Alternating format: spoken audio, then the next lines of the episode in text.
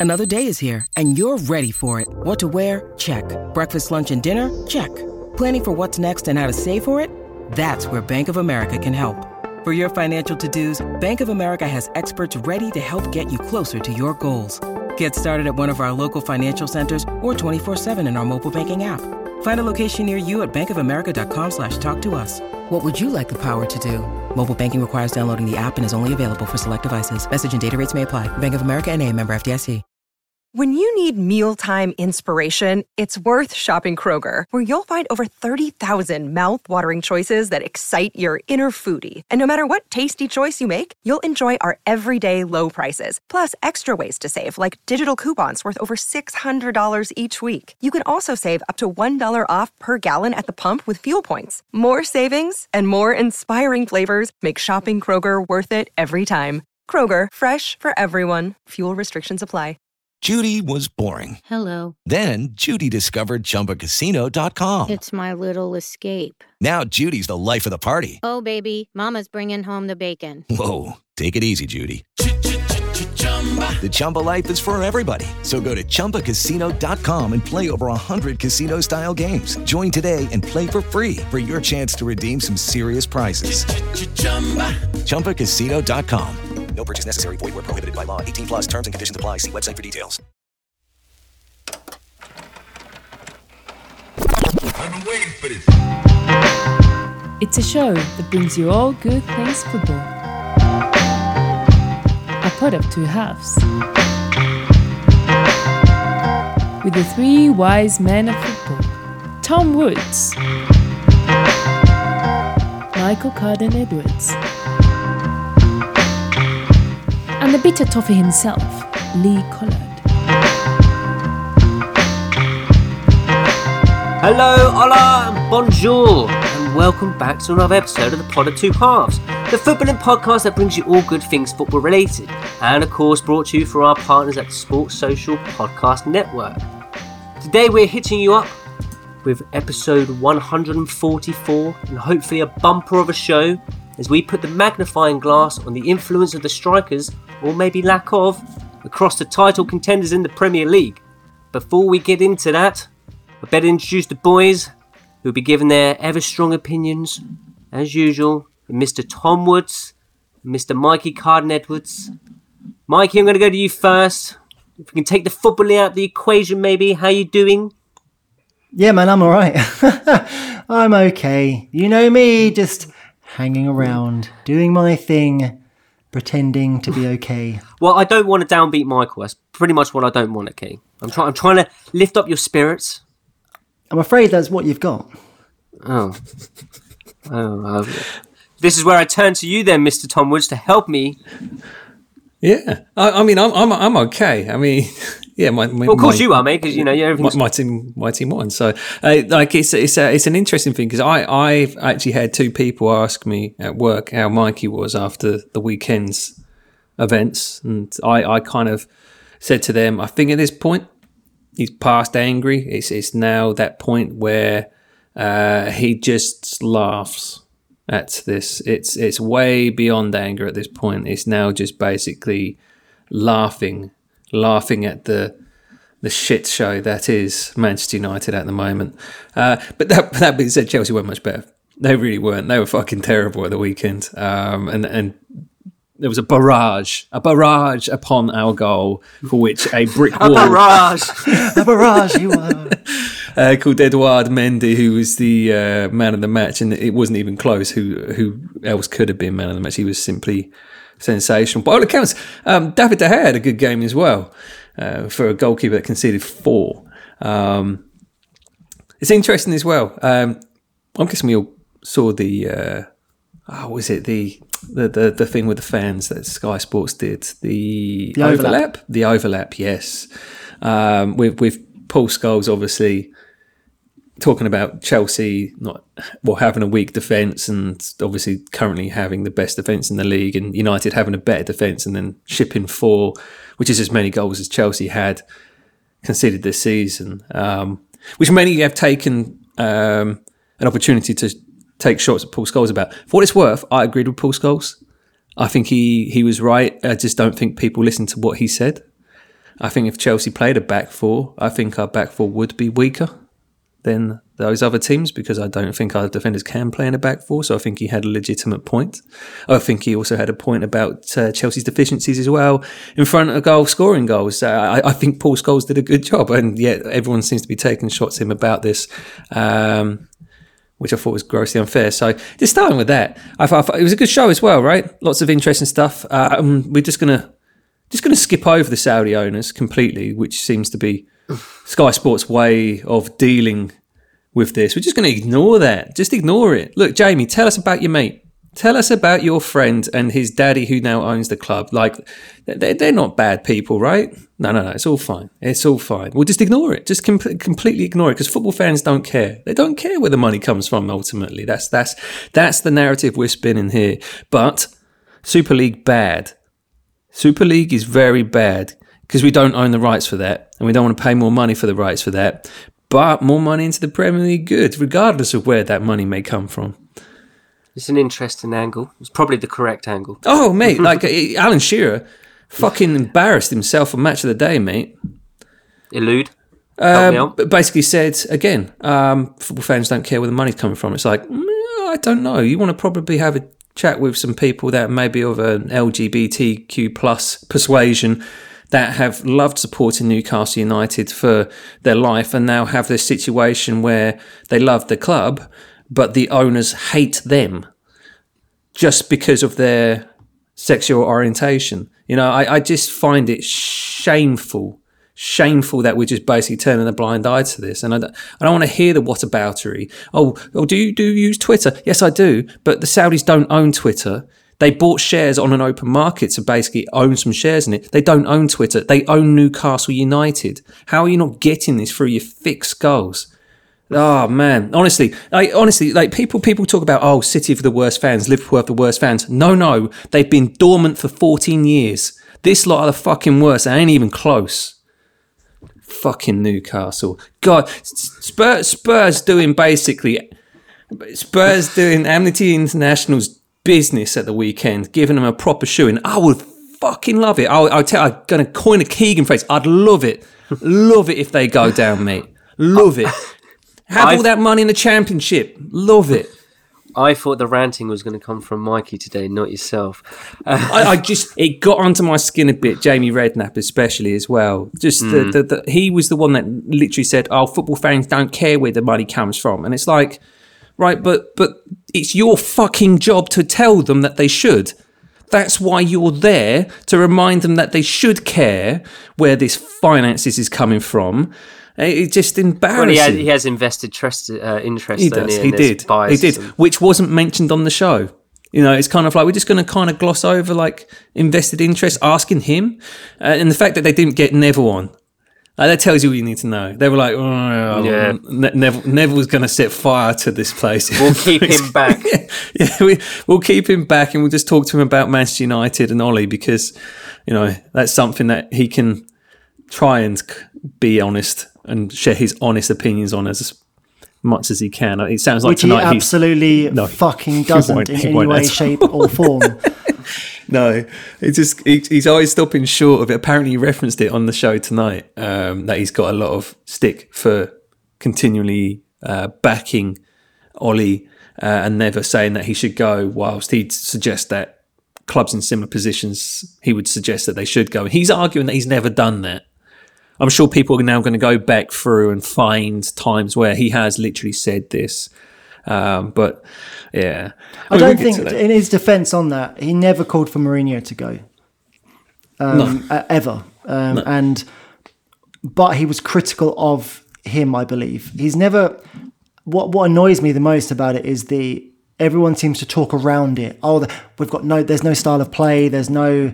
You know, this looks disjointed. They're not a team. They don't like they've they've ever looked at each other before. That's that's the manager's fault, but it never gets laid at Ollie's door, and that's that's what annoys me mm. the most. It's like you can basically say like, "Oh, the fire raged on forever," but like I don't want to criticize the fire department. They did they, they tried their best, and it's like, no, no. Do you know what I mean? The, the has now burned down half the fucking village. Okay, it's the fire department's fault. They should have fucking put it out. And Ole Gunnar Solskjaer and this this analogy is is the fire department. You see, failing to put out any fires. You see. Um, I'm just going to talk for a bit, Lee. I I know that you hate this because of timings and stuff like that, but I have to give my opinion on this. Woods exactly right. When Manchester United equalised, I, I, I, I let out a sigh because it was just, oh wow, we're going to get away with it again. That was that was my that was genuinely my initial reaction, and then before I knew it, Leicester then scored, and I, I laughed. I just laughed. I just, I can't believe this is. Are you kidding me? And the, the the comedy of the goal as well. I said to you the other day, or I've said it several times. We either concede comedy goals or worldies. You know what I mean? Case in point, yet again. Case in point, comedy goals or worldies. And um, then the fourth goal went in. I was like, fucking, this is utterly ridiculous. But I, I don't really know what to say anymore. I've been. What's funny to me is that everything that I've been saying on this show for the last God knows how long, right? Just patterns of play, lack of pressing, blah blah blah blah blah blah blah. The same thing, you know. Oh look, whenever when a player picks up the ball, they have to look up and see where anyone is because they have no fucking idea. How many how many times have you heard this from my mouth on this show? Plenty. Plenty. Right. I listened to uh, I bit of a weak spot. I I I, I stomached Mark Goldbridge after the Leicester game to see what his reaction was, and it's just hilarious because he has never said Ollie outright, and he's he come out and said, "Look, I would get more views on my videos if I did a video saying Ollie out than any other video that I've ever done." But he was like, "I'm not going to do it because blah blah blah," right? But he started talking about patterns of play, the fact that players look like they've never met, the fact that we routinely get dominated by you know inferior midfields. You know, not and, and people say, "Oh, our midfield isn't good enough." They have no instructions. Did you see the, the analysis of the game? Pogba and Matic basically had to cover uh, a, a small field the size of Winchester against Leicester. You, two players, we could have Kante and Ndidi in centre midfield for us. It wouldn't matter because we basically played 4 2 4 and we have four players standing on, on, on the defence, just not moving, just in a straight line. Like, where what's that? Like, if this was an under 16s team, you'd be furious at them. You know, stagger your runs. And it's just basic football instructions to players. Why is Fred trying to do everything? Why is McTominay trying to do everything? They can't do everything. Give them simple instructions. Just give them simple tasks. Because inferior midfields that will supposedly inferior midfields that we play against all the time seemingly dominate us routinely with supposedly worse players, players that cost a lot less money. And I, I keep hearing, um, I keep hearing that you know Ollie. Oh, we need. Uh, he's disappointed. Disappointed today. We didn't get a centre midfielder, and he really wanted that centre midfielder. Who is this mythical centre midfielder that we're going to get, which is going to solve all of our problems? Because let me be straight with you, there isn't one. There is not a single footballer in the world of football that could solve Manchester United problems. This is a structural problem. This isn't a positional problem. When Liverpool signed Van Dijk, that was a positional problem. When they signed Alisson, it was a positional problem. It's not a structural problem. They already played good football. They just got let down by individual errors. Mm-hmm. Man mm-hmm. United do not get let down by individual errors. We get let down because we're shit at playing football. That, that that's the difference here. And this is what all these apologists seem to don't seem to realise. Ole Gunnar Solskjaer had what three, tran- like, uh, five or six transfer windows to buy a centre midfielder. He bought one last summer for forty million quid. He doesn't get a fucking kick. Hmm. That was Ollie. Ollie persuaded him to come to Manchester United. and Doesn't get a fucking kick. And I keep hearing, oh, Ollie's transfer record's really good. Is it? Just should we go through his transfer record? Because actually, it's a big pile of shit. Is what it is. It's dreadful. Pellistri, ah, not too young, not good enough. Send him out on loan. Diallo, ah, he's too young. Send him out on loan. Uh, okay, right. Well, let's go. Th- uh, well, let's hand contracts to fucking Mata or buy in all this fucking nonsense. Oh, we'll desperately keep Lingard in. Oh, but then don't play him even though he scores a goal. I don't like Lingard, but it's a bit harsh on the kid. Kid, he's like fucking 48. it's a bit harsh on the guy. You know, you want to keep momentum is everything in football. Lingard comes in, does a decent job, and just gets dropped for no reason. Matic and uh, Van der Beek, one of the few games we actually controlled midfield. West Ham in the cup game, yeah, their midfield wasn't very good, but we actually controlled midfield. Those two haven't been seen uh, uh, together again. Van der Beek has never not been seen since at all. You know, at least Matic just played a game, only because Fred was fucking unavailable. Ward Prowse and Romeu, Neves Moutinho, Longstaff and Willock, Martins Pereira and Sierra, Soucek and Rice, Ramsey, McGinn and Luiz, Capoue, Parejo and Trigueros, Allan and Doucouré, Tielemans and Soumaré. All these midfields have made our midfield look like fucking amateurs this season. Leicester didn't even have Ndidi playing. They didn't have their best midfielder playing in the game. Did they make an excuse? Did they sit there and go, "Oh, we don't have our fucking, you know, sixty million pound midfielder, so of course we're going to lose"? Well, Manchester United have basically all of their players available and fit. Why wasn't this identified? I listened to Rio Ferdinand's podcast today, the, or the, the, the YouTube show. Uh, was it Vibe with Five, whatever the fuck it's called? And he sat, he sits there saying the same thing I've been saying. When a player's on the ball at Manchester United, if he closes his eyes, can he name where all the all of his players are? Because when something's not going right for you, when your individual touch or something isn't going right, what do you do? You revert to type, you revert to structure. You go, right, I know that if I get the ball here, he's going to be there, he's going to be there. We'll just go back into what we know. You know, I'm not going to try anything extravagant. I'm just going to go back to my system. We don't have a fucking system. I've been saying this for fucking years, it feels like. And now I've got Ferdinand saying it. But now I'm sitting there and I'm also listening to Ferdinand. Ah, but give him time. Give him time. what? Give him time? Just fucking get rid of the guy. Get rid of the guy. He's not good enough. He's had the chances. He's blown the chances. And people telling me, oh yeah, well, it's been really positive. You know, the this you know better positions. You know, good, good, good, good, positive. Every season has been better. No, it hasn't. Yeah, we finished second last year because, as we've gone through multiple times, many other teams last season had a fucking nightmare of a season. Either with a rebuild or a fucking car crash or something horrendous happening. We finished second the slightest sniff of a tra- of a title race, and we completely bottle it beyond belief. Mm. We bottle it beyond, beyond belief. It's dreadful. Fucking Europa League final, dreadful, dreadful. Champions League exit, dreadful. And now we're going to this season, fucking young boys. We haven't played a good team this season, and we're fucking behind the pack. They're, all the top teams have played each other.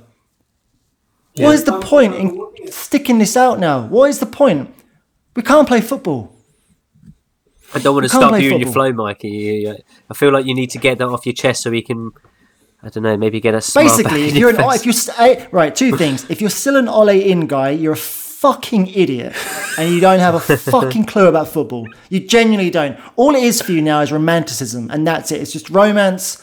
I have all the time in the world for, for romance and football. Okay, romance and football is what literally makes. It's, that is what saves it from this financial greedy fuckers at the top, right? The romance that is still there in football.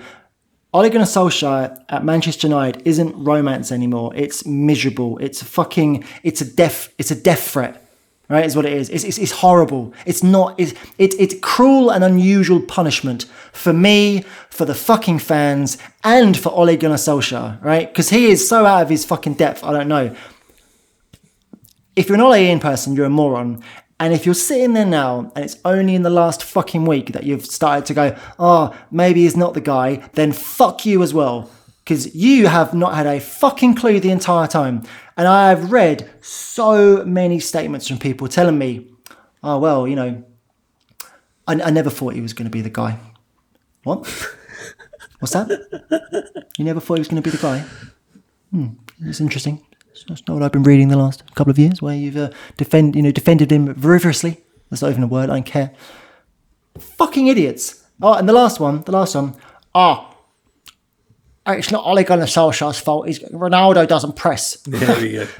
Are you are you are you gonna sh- are you gonna throw that one at me? And it goes into a lovely into our first segment, doesn't it? Goes Nailed into it. lo- lovely into our first segue segment. C, bitch. That was perfect. There we go. Do Manchester United have a Ronaldo problem? Uh, I feel I feel Mikey's just eloquently taken us through ten minutes of. No, we don't. We've got an Ollie Solskjaer problem, but that that was ultimately the answer, right? Because I, I, I saw it this weekend, um, and I think there's been some tactical analysis that was put out into the Athletic as well, right? Um, that was they just- covered off very well. yeah, well. like um, Ronaldo obviously uh, doesn't press, but that's not his game. It's never been his game. And ultimately, as a manager, when you've got a player like Ronaldo, um, you have to assemble the team around him to get the best out of him, but also to cover his deficiencies, right? The problem I, is with with with him because um, look, Ronaldo's the best penalty box goal scorer in in world football, right? His numbers speak for themselves. Mm-hmm. So and, and, goals matter because goals win football matches. They decide ultimately it's what is the most important uh, statistic in football is goals. Uh, the problem is is when you field a team of players that effectively behave like luxury players, and uh, I, I don't want to kind of critique Paul Pogba, but like that guy ain't doing no running. Uh, like you can't kind of have France went out of the Euros because they fielded too many players that were big time Charlies that they don't feel they have to do the press. And Pogba was one of those. The other two were Karim Benzema, and the other one was um, Mbappe. And that's what killed them in the end because Kante was having to cover the ground, like you were saying, Mikey. That Matic was effectively having to cover on on, on the weekend. It's it's. Um, I think the problem is is that he's got untouchables because he probably feels like he needs to play his big name players, get all his big names on the pitch, right? I, I completely I agree with you. I do think that you should ask Paul Pogba to run a bit more. Yeah. I think it's unacceptable that he allows his, his levels to, to, to, to be at this mm. level. I, I, I, there's no excuse for a player not running in a football match. I can almost excuse a Paul Pogba not running around. What I cannot excuse is a Mason Greenwood not running around. I was yeah. looking at the um, top strikers in in the Premier League this year in terms of presses. Wilfried Zaha's number one, right? Wilfried Zaha's He's proper luxury player, isn't he? Yeah, well, no, well, that's what we're all told about, isn't it? That told about. No, he puts a shift in. Someone te- someone's told Wilfried Zaha, no, you need to fucking put a shift in. What does Wilfried Zaha do? He runs. He presses. Mason Greenwood's a kid, and he's I think he's in the bottom five for presses of all forwards in the league. Mm. Ronaldo's obviously bottom. Mason Greenwood is f- like bottom five for all presses in the league from the strikers. That's dreadful. That's fucking dreadful. Can I ask you though? Then is that dreadful on the player's part or for, on the manager's part? It's on the manager's part, one hundred percent. Like if he's a kid that age, right? Because someone, I'd say, like, so just very quickly, someone like Pogba, you can argue like because he's he's been there, he's done it, and he's you know he's got he's got uh, plenty of medals to back him up. He doesn't you know, and I put this in inverted commas, doesn't need to. Greenwood's fresh on the scene. He, he, needs to go out there and prove a point, or not say prove a point, you know, but before he gets onto that pedestal where he can sort of have that luxuriness about him. Dude, have you've seen um, last season and my furiousness at Rashford strolling around mm. as if he mm. owns the place, just not trying.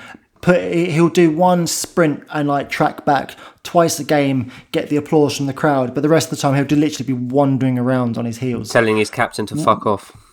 Exactly right. Um, Ferdinand did say something on his uh, Vibe with Five uh, show on YouTube where he said, um, you know, one of the toughest teams that he's ever played against in terms of pressing was Barcelona.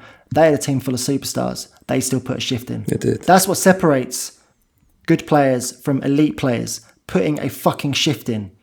Unless you're Lionel Messi. Do you know what I mean? Who, but even then, even back at then, that yeah. age, he did put a shift in. He still worked his bollocks off why do you think Suarez has done had such a great career? Because he works his bollocks off, he puts the shift in, and he has the quality. That's what separates you. And I'd argue as well, Jamie Vardy, who's in the opposition at the weekend. Precisely, precisely. And I just kind of sit there, and it's like, why? Why isn't it, like if I was manager of Manchester United? I'm not, obviously. And I looked at that pool of players. It's very telling the new football manager comes out November the 7th or what have you, yeah? Guarantee you, Man United, if you're not controlling them, challenge for the title or win the league. I guarantee it because mm-hmm. their squad on paper is fucking incredible. The squad on paper is incredible. Why isn't the manager getting the most out of the squad? And the funny thing is that we're in the third season now, or fourth, third. He's had a while. This is now Ole Gunnar Solskjaer's squad. This is his team. This is what he wants. And it's the worst version of it that we've had so far. The fact that you can sign Sancho, Varane, and Ronaldo and play worse football is a crime. And I don't blame I don't blame Ronaldo whatsoever for what it's worth. It's not Man United do not have a Ronaldo problem at all because I guarantee the goals that he has scored, he's pretty much had to be a one in one striker, as in one chance, one goal. It's basically to score. He ain't had no chances. This you guy. take him out of the situation.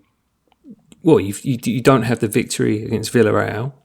You don't have probably the result even against Newcastle. Like he's come up with big goals this season. So the exactly, idea that and- United have a Ronaldo problem is is, is is it is a nonsense. I found it surprising to see that. Look, ultimately, I know you can kind of uh, people using the Juventus as the example, right? That uh, he seemingly hamstrung them. Now, um, I didn't watch enough of nonsense. Juve last year to know uh, what that, but I think there was bigger problems there. I think the overall quality of player has diminished at that team. I think they were going through a transition with a incredible luxury player. This is different. Manchester United, a, a team expensively assembled with superstar names, uh, and look, was Ronaldo the right player to come in to to kind of put them over the top? Um, probably not the ideal. Uh, I think he, Ollie obviously still banging on about midfield, as you said, and you could certainly say that that needed addressing um, more so than Ronaldo. But you're still not going to turn down the greatest goal scorer in world football and say that that's now uh, a handicap for me, right? That's that's not the case. Don't don't give Mata a new deal. Sell Jesse Lingard and go and buy a fucking midfielder. Then I think, yeah, I mean, ultimately, the problem is, uh, dude, I genuinely think he's scared of making. He's scared of buying midfielder and having no more excuses. Because, like I said, this mythical midfielder doesn't exist. The one that he wants that can apparently do everything. He wants apparently a combination of Brian Robson, Roy Keane, and Patrick Vieira, and Steven Gerrard and Frank Lampard. He wants all of Pretty them and Kante as well. He wants this fucking myth and Pirlo. He wants basically all of these players in one mythical unicorn where who will come in and basically go. This is how we play now. Everything goes through me. I am the fucking nucleus You still wouldn't get time. a tune out of him as well. That's the mad thing, right? Because I, he hasn't been able to find a structure to get the best out of having Bruno No. and Pogba on the pitch. And this is the funny thing, right? I keep reading as well. People going, "Oh, we should be playing this. We should play this formation. This." It doesn't fucking matter what formation you play, mate. It doesn't. It literally doesn't matter what formation you play. There's, it doesn't matter. There's no structure to any of it. They still won't have a fucking clue where their mates stand. Well, I said this before a few weeks ago. A Ronaldo doesn't get any chances. We, don't, we never put Mm. balls in the box, right? Never put balls in the box. We've just signed Jadon Sancho. What did he do really well for Dortmund last year? He provided for, for Erling Haaland. He provided for Erling Haaland. There is no way that we shouldn't be doing something similar at Man United. There's no way that they shouldn't try and. Uh, Jadon Sancho is an assist maker. that, right? He's an assist maker. Mm. He's a guy that creates chances. Ronaldo is a guy that finishes chances. Ma- I don't think they've actually. I don't think they've said a word to each other since they've been in the club together. Maybe you um you bring David Moyes back, who was famous for getting a ball crossed into that box when he was at United. Um, tongue in cheek, Mikey, tongue in cheek. But however, um, you've talking about Ronaldo. One of the attributes and one of the things that he was meant to bring was to sort of raise the dressing room. He, you know, his presence alone in the dressing room would, would raise the game of players. Would that not also include sort of you know the the work rate as well? Um, you would potentially hope so, but I don't, Ronaldo's not a guy that's going to lead by example when it comes to work rate. He's going to lead by via professionalism um, and, and training and stuff. I think he's I demanding. just, I just Yeah, about to say he's, it- he's, de- he's demanding, but I, I don't think. I think, by all accounts, Ronaldo was uh, told not to storm down the tunnel after the Leicester game. to go and applaud the fans. Because again, because if I, I if I'm Ronaldo, I'm sitting here utterly furious. He gets no service. I watched the Leicester game. I I, I don't know if Ronaldo even played the game. Oh, I only saw the highlights. He- Ronaldo he- didn't I don't- feature. he didn't recall feature. him- He didn't feature in the I didn't recall him touching the ball because we have no idea what to do with him. I And- generally had to check the lineup whilst watching match of the day because I was like, because I missed it at the beginning. I was like, was Ronaldo actually playing? I couldn't even see him on the pitch. Like he just wasn't featuring. He literally doesn't doesn't get a sniff of anything. Not a sniff of anything. It's a it's not a Ronaldo problem. Ronaldo is the best poacher in world football history. He will score you goals if you give him supply. That is not that is not an issue. The issue is we don't supply him ever. And the fact that we have bought this fucking superstar legendary footballer to the club and have not allowed for the fact that oh, we should probably supply him with the ball if he's going to score some goals. The fact that that doesn't seem to have crossed any of this fucking brain trust mind is just bizarre. Um, we just have a t- the, the the club. Willie said it Dynasty's crumbling. The dynasty's fucked because we're going to keep fucking Solskjaer and Phelan and Carrick and fucking Paul Daniels McKenna, whatever the hell his name is. We're going to keep all these fucking pricks in charge. They haven't got a fucking brain cell between them. They haven't got a fucking clue. And they're just they're just jokes. They're absolute jokes. Well, you got rid of fuck the lot of them. You got rid of Woodward, so that was a start, but um, needs a lot more more repair work. I feel for those. No, no, no, no, no, no, no, no, no. Right. This is the and this is the thing. We're quite happy to throw money at this. We're quite happy to throw money. I guarantee January there'll be calls to spend fucking ninety million on Rice or what have you, and it won't work. We could go and sign Declan Rice. It won't work. It won't work because it's not a player. It's not a personnel issue. We could sign every. I read out a list of midfielders a minute ago.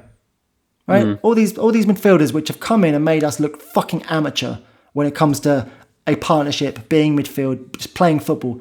Fred can pass a fucking ball, right? 10 yards. He's a professional footballer, right? He can control a ball. He's a professional footballer. He can run hmm. around. He's a professional footballer.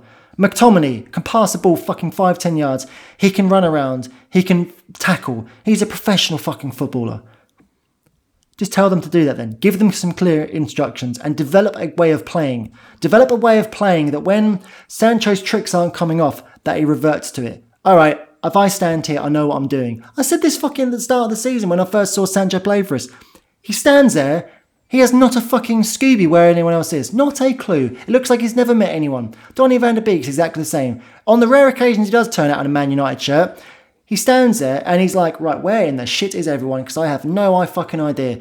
I've never met any of these people before, apparently. Every day in training, all we play is that fucking game where they just fuck around with a guy in the middle, basically. That's the only thing they ever do in training. They don't actually work on fucking a system, style of play, or anything like that. They just go in there and Solskjaer goes, Go on, boys, I believe in you. Go and be Man United. That's basically fucking it. It's a fucking disgrace. Get out of this fucking club.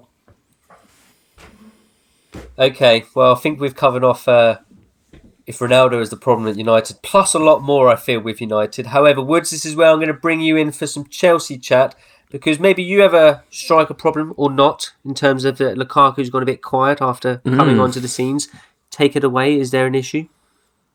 Uh, there is an issue, but I think quite similarly to, to the Cristiano situation, it's not a necessarily a, a, a situation with the player. It's a situation with the system and the facilitation of that player. Um, the ball doesn't get up to him quick enough. He's uh, required to play uh, post up time and time and time again uh, to try and bring other players into play, which isn't necessarily his strength, despite his obvious strength. Um, we're too slow. We're too ponderous in the midfield. We don't move the ball fast enough into him so he can use his uh, power and strength um, and intelligence as well to be able to manipulate the defender to be able to get a chance off. Now, if you saw his goal for uh, Belgium um, during the international break, you would have seen what he's good at, and that is he's got a good rapport with Kevin De Bruyne at international level because De Bruyne knows that he need he, if he gets the ball into him, the, Lukaku will make something happen. Uh, and that's kind of where their goal came from against France. And we just don't do that enough. We just haven't got enough players that are Didn't I argue That- this last week though? You know, like asking to replicate uh, Kevin De Bruyne is quite a big ask. I mean, uh, granted, It is a you big did ask. have It is at a one big ask. stage. Yeah, we did. Yeah. Uh, yeah, and we also had Mo Salah as well, which yeah, I mean, But take that Jo- aside, you're, Jose you're Mourinho. asking you're asking the likes of Kovacic and Jorginho Mount to replicate probably one of the best ball players. I don't think it's much to ask them to basically at least attempt it to fire the ball in quick. I think there's too much sideways, and then basically it stagnates too quickly. I think we we tried a system with two two up with Werner and uh, Lukaku, and I'm not convinced this worked as well. I don't think we're um, creating as many opportunities. And uh, look, Brentford are a tough team to play against at the best of times, but they made it really tough. And Chelsea were just controlling for probably about an hour, just controlling the game. Both Kovacic and uh, Ruben Loftus Cheek had had nice games. They had nice touches. They had nice movement. They were able to move the ball. But when it gets into that final third, it just completely stagnates. The the ball just doesn't move with any oomph.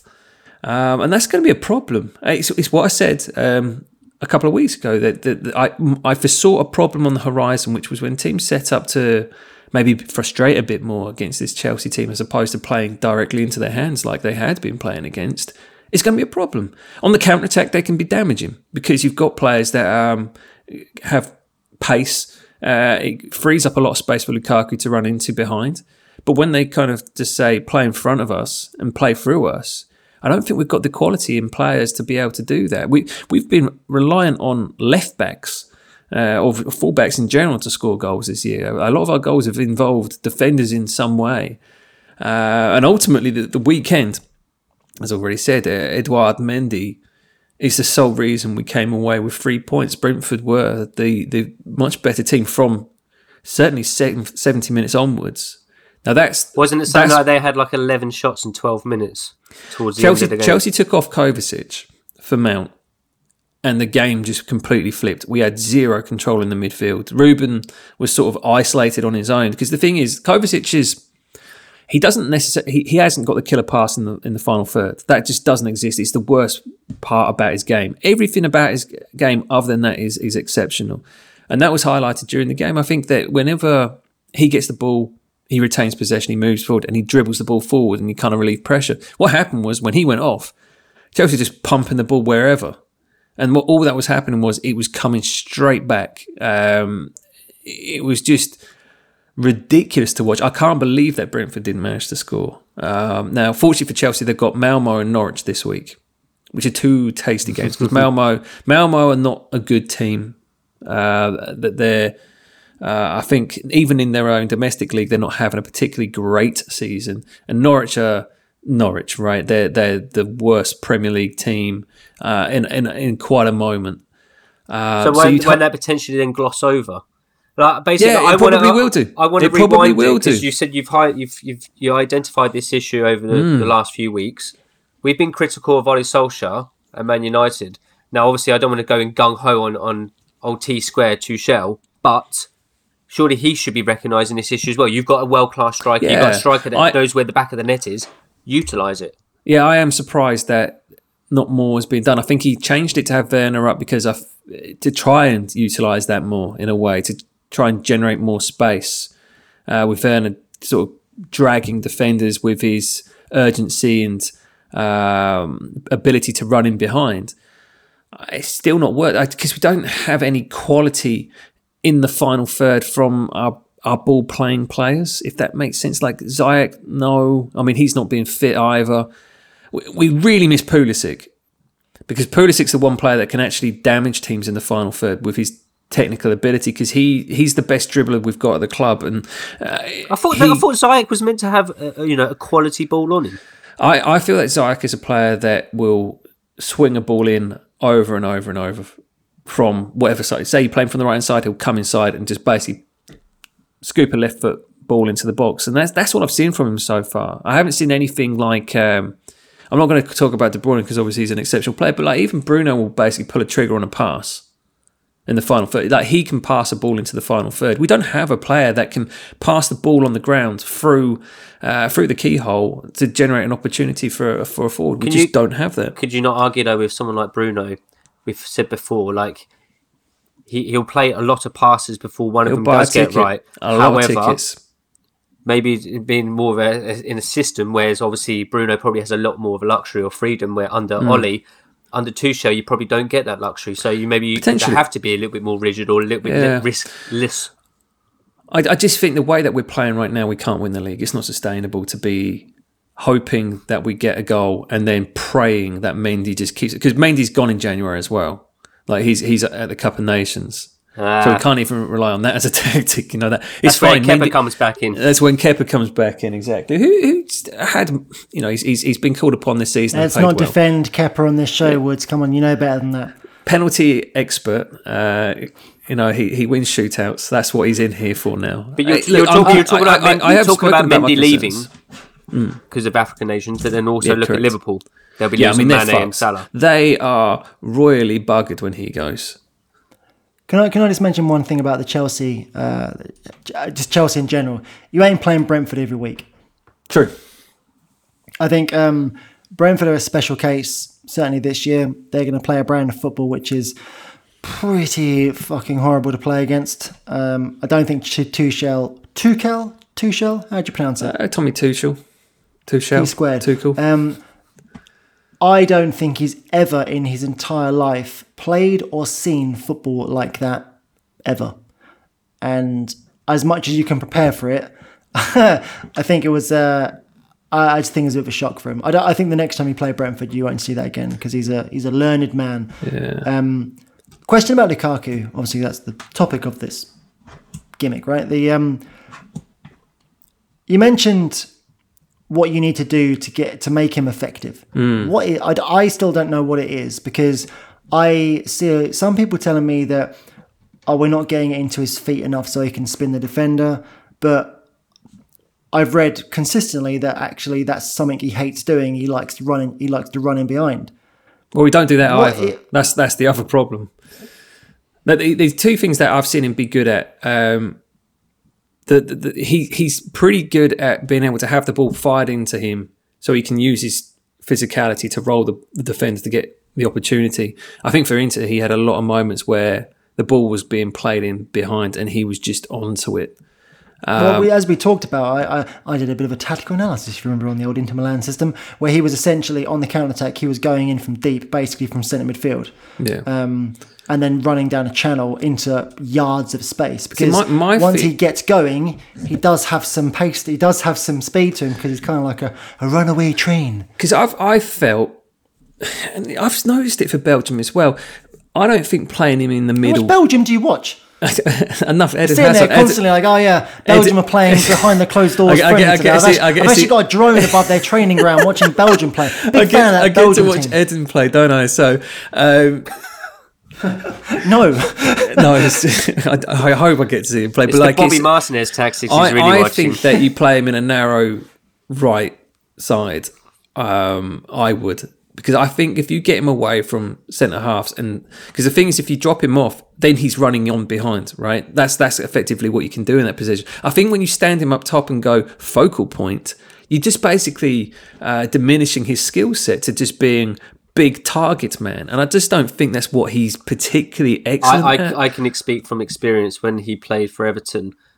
That it was the frustration. I've said it several times before. If he was played as a, as a lone target man, he, he he didn't have a good ability to keep the ball up. If we played him, I remember one particular game where we played Steven Naismith through the middle and we put Lukaku out wide, and it worked wonders. yeah, Because as you say, he's coming he in was from always the side.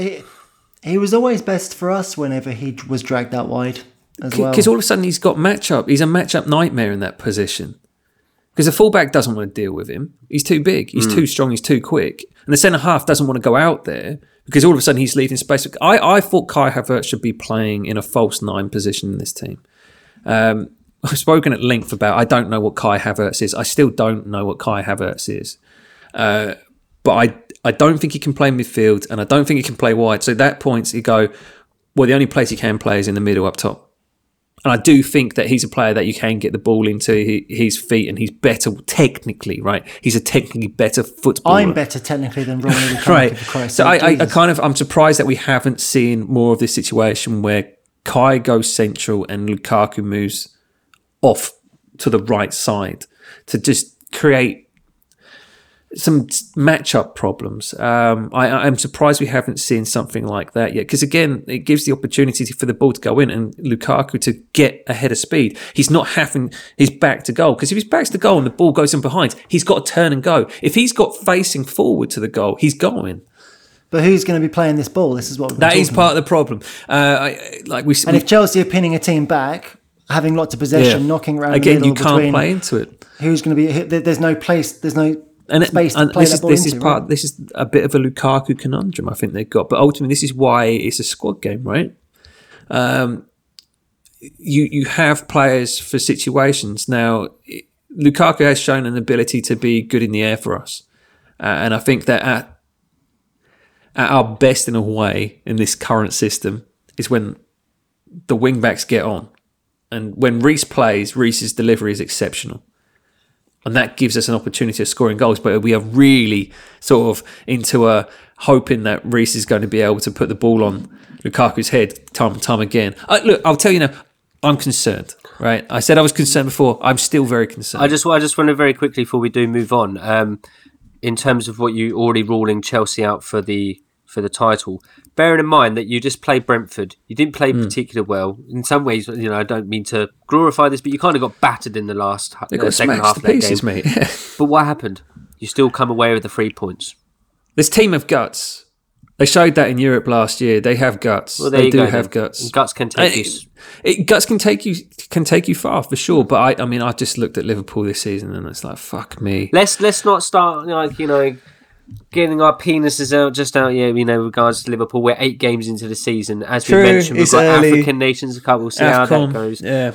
Um, however, let's talk about a, a team very quickly before we do move on to winners and chumps. A team that doesn't really appear to play with a striker, so therefore they're probably quite jealous the fact that you know that your two teams have two great strikers and yet they don't even have one, and that's Man City.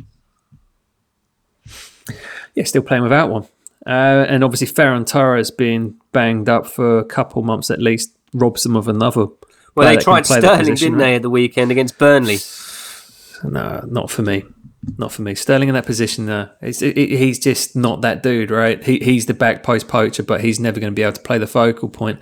City have been able to manage, but I think that it comes a point where just managing isn't going to be enough for them. Um, I, I, I, it was. I'm, I'm still surprised they didn't find a solution this summer uh, to, to to resolve that problem, especially coming so close in in the Champions League. I, I am surprised that they didn't look at it and go, you know what was a problem on match day, the final match day of the season in Porto against Chelsea. We didn't have a player filling that position uh, at, at striker. Um, but here we are. They spent 100 million pounds on Jack Grealish to basically increase on a position of wealth. It wasn't a position of need. It was it was a mad transfer. Um, I think they just didn't get imaginative, and I, I can appreciate. Right, there's an element of if you can't get your first choice players, um, sometimes going to like the second choice or third choice, you're. Uh, it can go wrong, right? You can end up basically getting players that just aren't going to work out, and and I can understand that they they don't. I mean, identified Harry Kane is a, is a pretty ridiculous statement. Uh, it's not like they had much scouting to identify Harry Kane as being one of the best strikers in the world. But I'm just surprised that they didn't go and find Well, the issue is another player to well, come then in. That's the thing. Then that that time is now gone. That window is now gone. Hmm. So they have to look forward. I don't like you say identify Harry Kane, and obviously it didn't take much identifying. What about Haaland? Do you reckon they're just biding their time? They had two, maybe they had May two, well. maybe they had two on their list: Kane and Haaland. Whichever one we go for or we get, happy days. If we don't get either, we manage and we just go through the season, see how Yeah. see how it goes. Because if there is That- one manager that can do that, probably is Pep. Yeah, I mean, ultimately, he has shown he uh, he they did win the league like last year Oh, yeah. uh, without without a striker. So they've they've shown it. Just just the case that Liverpool are going to be better this year. Chelsea are better this year. You know, the competition is going to be a lot tighter to uh, take. You know, the, the, the moments uh, where that system doesn't work and they go on a poor run, maybe like they'll be punished this year as opposed to what happened last season. I, I don't necessarily think it's a problem, let's put it that way, because Pep has shown an ability to coach around this problem. Um, but we'll see, right? Because I, I just, I do wonder. I do wonder if they've left themselves short. Maybe in January they go and try and address that. I don't know. Um, I'm sure they will address it in the summer. Uh, I don't know if if Haaland will go to Man City. Haaland's going to have a choice of everyone. Um, yeah, it's, it's it's an interesting conundrum, and it's it's interesting that all three of these teams do have a similar question mark in place. Obviously, Manchester United have bigger question marks. Um, Chelsea obviously have bigger question marks. City City are fine, although Chelsea sit top of the table. I don't know why I'm critiquing them so heavily, uh, but they'll they'll come up against teams that will make it difficult on a match day, where things don't necessarily break their way they're drawing nil nil instead, which is a, it- it's feasible with this team when you don't have Aguero anymore to fall back on, who will take Mm. that one half chance. And it's worth noting as well that in previous games against Burnley, they've absolutely battered them, and this time Yeah. it was only only two 0 But Yeah, and you know, one of those goals was a fort. I don't want to say fortunate. It was it was well tucked away, but it, it was fortunate how the chance presented itself. Uh, when when teams set up to frustrate, they haven't played Brentford yet, have they? no, they haven't. That'll be an interesting match for them. Well, we'll see. In time will tell. Okay, let's uh, let's have some winners and chumps. Mike, you've been quiet for a little while after your earlier rants. Let's bring you in for. I let, I let you pick first. What do you want to go with, a winner or, or, a, or a chump? If I, say- I, dare- I No, my dog is drinking water very well, loudly. he, I don't know maybe if you can he's the that. chump then, eh? The old doggo. can we can we call your doggo a chump? Oh, Wilson. Yeah, go ahead. He's being a chump recently. I'll give you that. He's been a right nightmare. I dare I dare go Um, in with chump because I feel like we might get another Ollie rant. But uh, is there any Man United ness about your chump of the week? Uh, yeah, of course, it's Manchester United. They're, all chumps. Um, I should stress, I don't want to be. Uh, I don't want to. I think throwing personal insults at Solskjaer is a bit, bit overboard. Like, I'm not going to call him a c word or a prick. Or, you know, I'm not going to. I'm not going to like be derogatory about the guy. Um, but I, He's just a guy that's probably out just- of his depth. He, he, pro- he's he's probably out of his depth trying massively. he's just not he good needs enough. to. He needs to now, for the good of the, the club, just kind of leave now. Like, thanks, Ollie. You got rid of the Mourinho stench, but just, just please leave. I do wonder, right? Because it's a fair point. Like, do you think he he's because he obviously uh, sees himself as a Manchester United man, right? We'll use that kind of garbage language, but like he obviously sees himself as close to this club. Uh, it's a club close to his heart. Um, obviously, he has to have a level of belief that he's capable of doing this job. Otherwise, he wouldn't have taken it, or you know, he wouldn't be doing it. But do you reckon there's a point for him that he even recognises it's not happening for me here? Or Um, it's the, and the maybe I need to- he's convinced himself.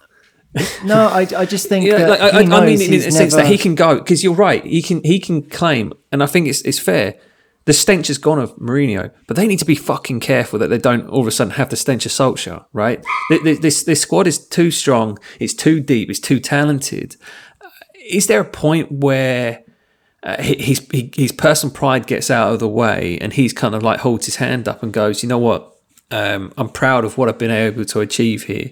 I feel that I've moved the club along. I feel I've got the club closer to where they should be. But right now, I've taken them as far as I personally can, and I think it's right that the club can take, you know, find someone to move them on further than I can. Do you think there's an element of uh, personality in Solskjaer that he he'd be capable of doing that because of the situation? He came in as a caretaker. He's he's way overachieved from what we all envisioned was going to happen. Uh, do you think there's a point that he'd even personally understand that maybe he's not that guy? No, you're shaking No, head. is the is the very clear, succinct answer to that. He thinks he's Alex Ferguson Yeah. because he says the same things Alex Ferguson says. He refuses to park in his parking space weirdly, and he knows he knows that he no other club in the Premier League would give him a job. And that's fair. that's where I come in and say maybe there is one person that would influence him to leave, and that's Mr. Ferguson himself. The only other club that that Solskjaer will ever get another job at is Molde. Who else would take the guy? No, it's a fair maybe a young boys or like not even, not even young boys. They fucked us. A Ferencváros, maybe, yeah, just because I like saying that word. Like there, there Yeah, no but what I'm saying is, if if Fergie come up to him and said, "Look, you're right, son," you know, bit maybe a bit of a Bill Shankly thing. You're right, son. You're doing a good job, but you, you can't stay on any longer because you know you- you're out your depth, basically, in, s- in kinder Could words. you imagine the brutalness of that? Just you can't stay on any longer. It's like Tywin Lannister just kind of laying down a decree of some kind. Cristiano gets on the phone to, to Sir Alex and he's like, um, Sir Alex, I need you to do me a favour and get this clown out of here. Do what needs to be done. And whilst he's at it, get rid of the entire fucking coaching staff. Um, I have been reading some rumours that uh, Conte is gaining pace. Fuck me, really. Oh, that, Uh, that that would be interesting, wouldn't it? Apparently, so that, that so both Zidane and Conte have basically kind of let it known that they neither of them would say no to the job. Um, he's Conte is gaining pace apparently. If we lose to Liverpool, it's on. Ba- Uh, not it's on, it's on, but shit is After hitting the all fan. the I've also I've also heard some rumours that apparently Sancho ain't showing it in training. He's uh yeah, that, there's some big rumours about that where he ain't showing anything good in training at all. Okay. Because we, we've seen England Sancho as well. Exactly. Um, yeah, my loser is everything about Manchester United, specifically Ole Gunnar Solskjaer and his stupid band of merry men he calls his uh, coaching staff. Okay. Woods, Uh, Chump, Trump, please. Yeah, well, um, uh. Alan Shearer, I think Jamie Redknapp, Sky Sports. I've already t- covered this. Um, ev- everyone that thinks uh, that oh, but football fans don't care where the money comes from uh, is a eloquent excuse to just But could you not argue? Uh, I'm going to try and because I think I mentioned this last week when we when we discussed this topic. There will be, I, I I think there would be a majority that wouldn't care. There's certainly going to be a lot of fans that do care, but I feel like they would be in the minority. I mean, and uh, as horrible as it is to say, but you mentioned about like specific groups. Unfortunately, they are in the minority, and I think that's where Yeah, maybe they it shapes the, the the thinking. it doesn't change. I'm the just sorry, I'm eating a biscuit. I'm just going to come in here. Newcastle fans cared a fuckload who was in charge That's of their club point, a month is. ago. Yeah. Uh, and they, they did their damnedest to get that guy out. And why did they like, the care though? last They, they only cared because he wasn't investing. Now they've got investment. It always comes down to money. Ding, ding, isn't it? Yeah. Ding, ding. Like ultimately, it's this is what sports washing is. Yes. Okay.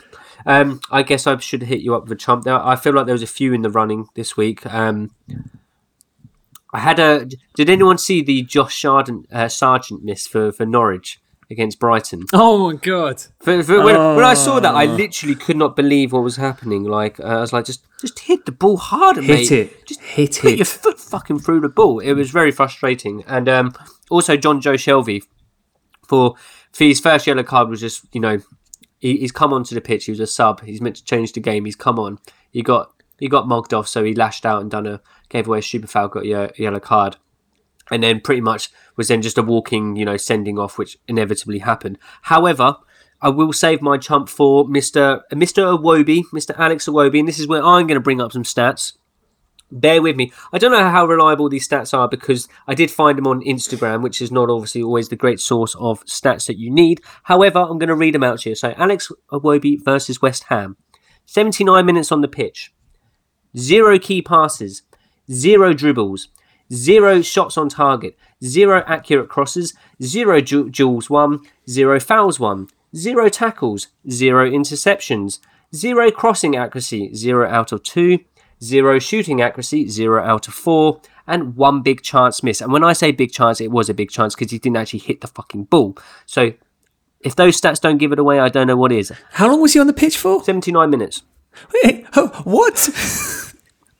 Mate, honestly, he, Not a five minute cameo. Like he was on the pitch for seventy nine minutes. yeah, I, I, I, Oh my it- God. it's horrible watching him, mate, because I feel for the guy. He is so bereft of confidence, but at the same time, is he bereft of confidence? I do just think he's bereft of actual ability. And if, yeah. Mate, he plays that street cage football, mate. That's what he's been doing, mate. He's confident yeah, there. it, Gets in front of that Goodison crowd, mate. Yeah, he does, mate. Obviously, if there's a, a crowd that you don't want to crumble in front of, it's, it's the Goodison screaming parade or brigade, should I say? But um, yeah, so that's my chump of the week. Um, winners, uh, I'll I'll kick off. I've I'm gone with Mo Salah because just again, it's a, it's another very very nice little goal he scored. Great feat. Oh, it was good. It's almost like a replica It's the of balance, mate. yeah, it's almost like a replica of the one against City, but with The what I thought he was going to do against City, which was a, he was going to cut inside, whereas against City he didn't. This time he sent the guy for a for is it is it hot dog? Is that what you kids say? Yeah, send him for a hot hot dog, dog. Yeah. Yes. Um, so yeah, Mo Salah, my winner. My my winner is uh, B unit. Has he unit. scored? Crystal Palace have put Arsenal to the sword two one, and uh, B unit has scored a goal. And Arsenal uh, just Arsenal just equalised. there you go. Have they just equalised? They've literally just Oh, I thought it was a full time result. No. They've got nine. They scored in the ninety fifth minute. Well, that's disappointing. Well, I'm still going B unit because Arsenal are just dreadful. So, yeah, the Arsenal could have gone within one point of us if they had won. Wow. Yeah, and they get they play Friday as well, so they would be Yeah. in a position to go above by the time. Um, I mean, they still are in a position to go above, to be fair. Yeah. Okay, very quickly, Woods. Let's see if we can get it under an hour. I'm not hopeful, but you never uh, know. Edouard Mendy, I've already spoken about it. yes, he was my runner-up as well for for. Edouard Mendy is doing something um, which is, I mean, But a Chelsea fan hasn't seen commendable for a couple of years, and that's make a save. yeah. Uh, black goalkeepers have often had a stigma attached to them, and I think he's doing a lot of good for a lot of young black goalkeepers coming through to remove that stigma. I think uh, I, I, I read something that the Leyton Orient goalkeeper had said as much that seeing a black goalkeeper excel at Chelsea is changing that mindset and obviously bringing confidence to a lot of these these kids coming through as well. So um, yeah, Edouard Mendy. That's a, that's a nice angle and very interesting. Good food for thought. Um, okay, I think we need to wrap it up and say our goodbyes. However, very, very, very quickly, Woods, and I mean super quickly, because I'm going to refer to our Pod of Two Halves account, which you can always check us out on. And you did a little bit of activity on Pod of Two Halves Twitter account last week after the back of our shirt talk for number 21 and you went and Yes. got on that Juventus Twitter's page or fans page or whatever you I did did. and you got some results for us. Who is We did. the bigger legend for the number 21 shirt for Juventus? Is it Zidane or is it Pirlo? So officially, from the Juventus fans, it's uh, Zinedine Zidane. And there we go. Mikey, how do you feel about that? Oh, it's a crock of shit, really, isn't it? It's an absolute crock of shit. Um, yeah, well, a load of nonsense. End, end the show, please. Okay, and on not that crock of shit note, let's let's end it. I'll say goodbye. Goodbye from me. Arrivederci. Arrivederci.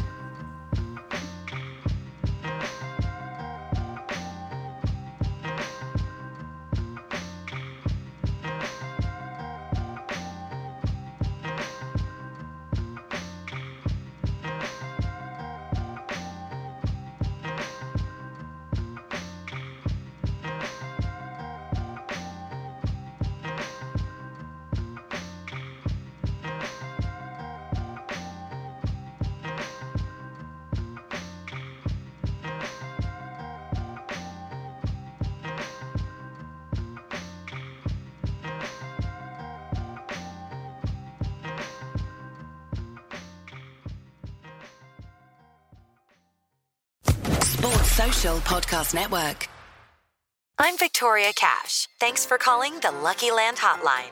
If you feel like you do the same thing every day, press 1. If you're ready to have some serious fun for the chance to redeem some serious prizes, press 2. We heard you loud and clear. So go to LuckyLandSlots.com right now and play over 100 social casino-style games for free. Get lucky today at LuckyLandSlots.com. Available to players in the U.S., excluding Washington and Michigan. No purchase necessary. VGW Group. Void prohibited by law. 18 plus. Terms and conditions apply.